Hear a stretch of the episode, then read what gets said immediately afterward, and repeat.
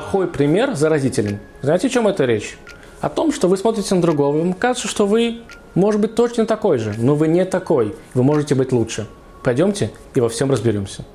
Здравствуйте, дорогие друзья! Мы продолжаем говорить про чуву, про раскаяние, про улучшение, в том числе и про евреев и неевреев. Итак, первое знакомство религиозного человека, как всегда мы начнем говорить про евреев и плавно перейдем, как это работает у всех остальных. Первое знакомство религиозного человека с другими религиозными людьми. Может показаться, что он что здесь такого? Все нормально. Нет, я вам скажу. Ненормально. Не все так просто. Человек жил своей жизнью, и он видел издалека еврейскую общину. Видел там раввинов, равинш, э, других бородатых каких-то особей, да, которые приходят в синагогу. Кем они для него были? Просто людьми, которые соблюдают Тору и заповеди, ходят в синагогу. Теперь же он попытается быть частью этого народа, частью этих, э, этих непонятных людей. И в этот момент он смотрит на них совершенно с другой стороны. Он как бы смотрит на них изнутри. Одно дело, когда ты смотришь на них со стороны, это ребята, которых ты посмотрел, и пошел себе домой спать, да, и там, ну, что-то ты интересного увидел. А теперь, когда ты живешь между, э, среди них, ты делаешь, как делают они. Это совершенно другая история. Теперь, теперь тебе приходится все это пропускать через себя, и здесь у тебя может появиться огромное количество вопросов, может, конечно, появиться огромное количество ответов на твои вопросы, но здесь совершенно все меняется, потому что ты варишься во всем этом. Также обычного человека. Теперь я не знаю, решил, как помните, мы когда-то уже приводили пример, теперь я решил э, бегать в 6 утра, и я начинаю искать себе компанию людей, которые бегают в 6 утра. Когда ты выходил в 9 или в 10 на работу, и ты видел тех людей, которые сейчас возвращаются с пробежки, да? Либо даже ты в 6 утра выходил на работу, но ты видел, что люди уже бегают, а это значит, они встали в 4 или в 5. Что ты на них, э, что ты о них думал, как ты их оценивал? Очень просто. Молодцы, да, может быть, например, ты думал. Либо ты думал, сумасшедшие, лучше поспали. Ну, огромное количество. У тебя было некое такое картинка такая, которая в твоем мозгу отложилась, и причем отложилась очень даже прочно. Теперь же, когда ты сам начинаешь бегать по утрам, ты понимаешь, как они живут. Ты начинаешь осознавать, что, может быть, им не так уж и было просто вставать. И не такие уж они сумасшедшие, у них есть некая мотивация, для этого некая цель. И они, в конце концов, не знаю, там заморочились, пошли, купили себе спортивную обувь, спортивную одежду. Это все не так просто. Встал, принял уши, побежал. Вообще нет. Даже, может быть, это просто в первый день, второй день, но пятый, десятый уже немножко тяжелее, когда ты начинаешь не высыпаться и так далее, и так далее. Другими словами, когда мы начинаем общаться вплотную с теми людьми, на которых мы хотим с вами стать похожими, мы начинаем смотреть на всю эту ситуацию по-другому. Почему? Потому что мы становимся частью этого общества, мы варимся среди них, и мы варимся во всем этом, э, во всем, чем они живут. Итак, вы во всем в этом варитесь, и иногда, например, у евреев, может все произойти очень как-то гладко, спокойно и легко.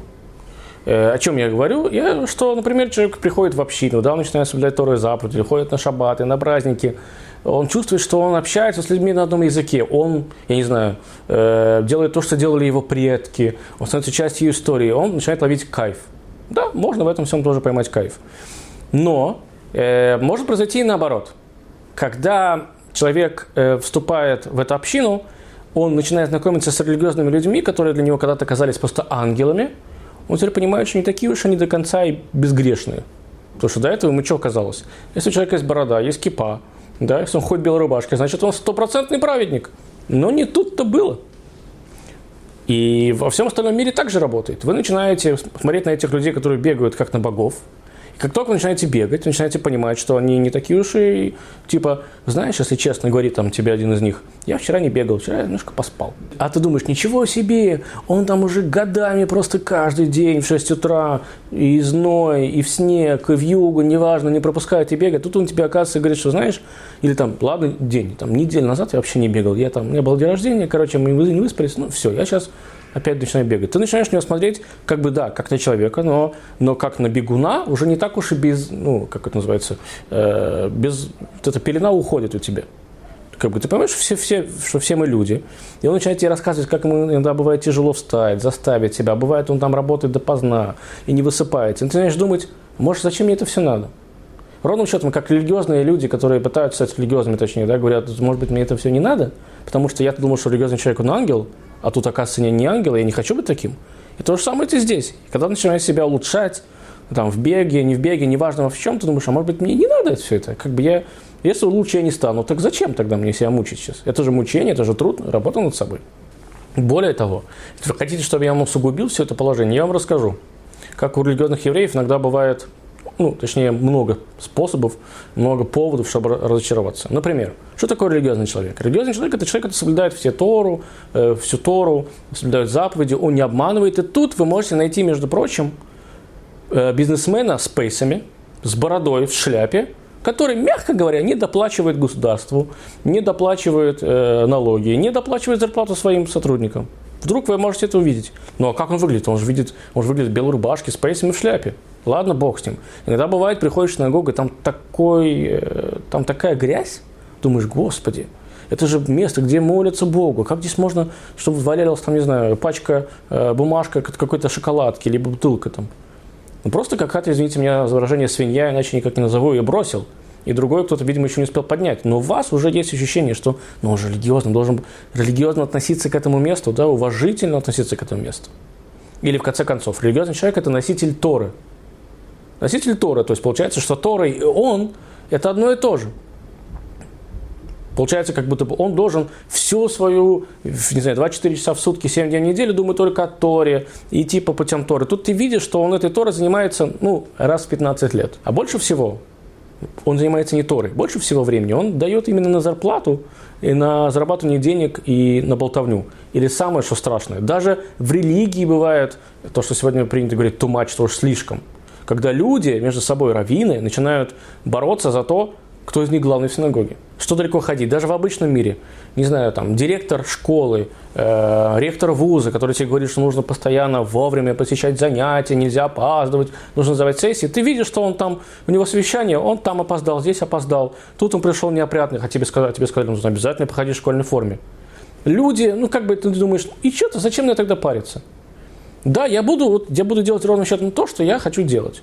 Я помню, что у меня в университете были преподаватели, которые считали, практически во всех университетах есть такие преподаватели, которые считали, что их предмет самый главный.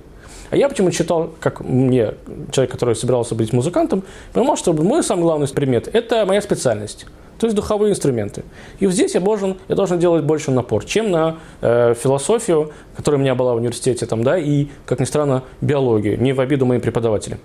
Ну, не нужна мне биология в музыкальном училище. Извините, я прошел музыкальное училище не для того, чтобы изучать биологию. Но им казалось, что ну как можно жить без биологии. И, может быть, кого-то это обижало. И тогда я еще не понимал, что действительно для каждого преподавателя важный для него предмет – это его предмет. Э, но это жизнь.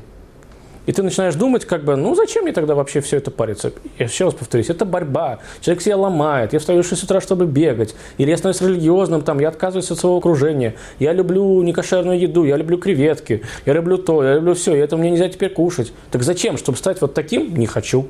Такое случается. Случается, к сожалению, сплошь и рядом. И понятное дело, что все это легитимно. Понятное дело, что это существует. Но нужно не терять голову не теряйте голову. Не нужно, не дай бог, думать про одного. Ну, к сожалению, так работает. Один баран все стадо портит. Это, к сожалению, так и есть. И мы почему-то склонны снимать вот это да, ощущение э, и примерять на себя э, картинку всего остального мира по одному человеку, который мне, нам не понравился. Есть же огромное количество людей, которые так не живут. Ну, может быть, не огромное, но есть. Есть люди, которые действительно так не живут, действительно делают то, что нужно делать. Может быть, просто вы смотрите не в ту сторону. Поищите такого человека. Попробуйте найти себе пример человека, которого ну, действительно вы будете уважать и который действительно будет вам подходить как пример для подражания, в конце концов. Вы найдете. Нет такого, что вокруг вас нет таких людей. Значит, вы еще плохо искали, либо не нашли, может быть, еще не пришло время. Не нужно себя ограничивать.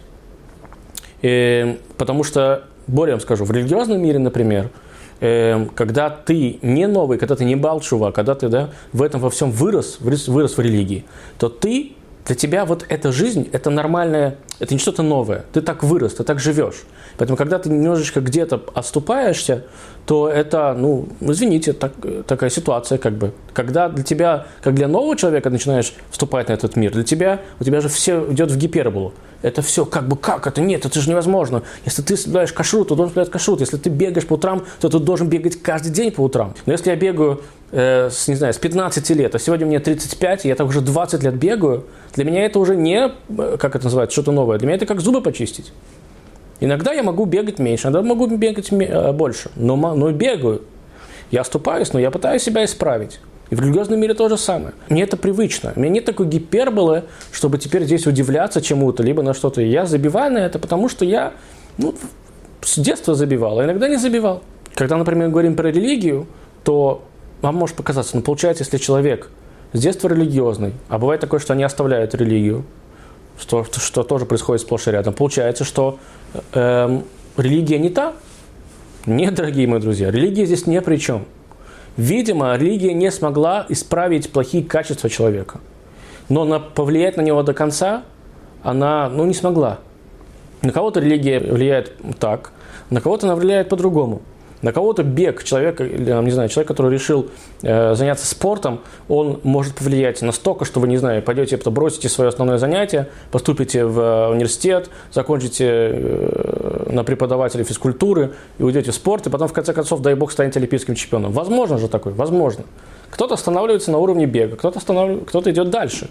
И еще одно, еще один фактор, который вас давит – Почему вы начинаете думать об этих людях как об идеалах? Потому что вы действительно их идеализируете.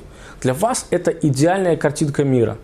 Они себя такими не считают, они так живут с детства, либо какой-то очень долгий период времени. Поэтому для них это может произойти. А вам это больно видеть. И именно поэтому. Поэтому, дорогие друзья, если мы видим какого-то барана, который портит все стадо, давайте, может быть, его как-то его подвинем и начнем искать других барашков, которые, может быть, хорошие и опрятные и нужные – они зацикливаются на одном каком-то плохом э, примере. Потому что на самом деле очень легко. Э, очень легко найти этот пример, который будет вам в оправдание. Потому что, опять же, вы начинаете себя ломать, вы начинаете над собой работать. И вы ищете, это может быть происходит не где-то на подсознании, вы ищете э, доказательства себе, что вам не стоит сейчас себя мучить. Потому что, о, видишь, какой Иван Иванович Иванов плохой. Я не хочу быть таким, все, я не стану это ничего делать. А дальше искать хороших людей нам почему-то лень.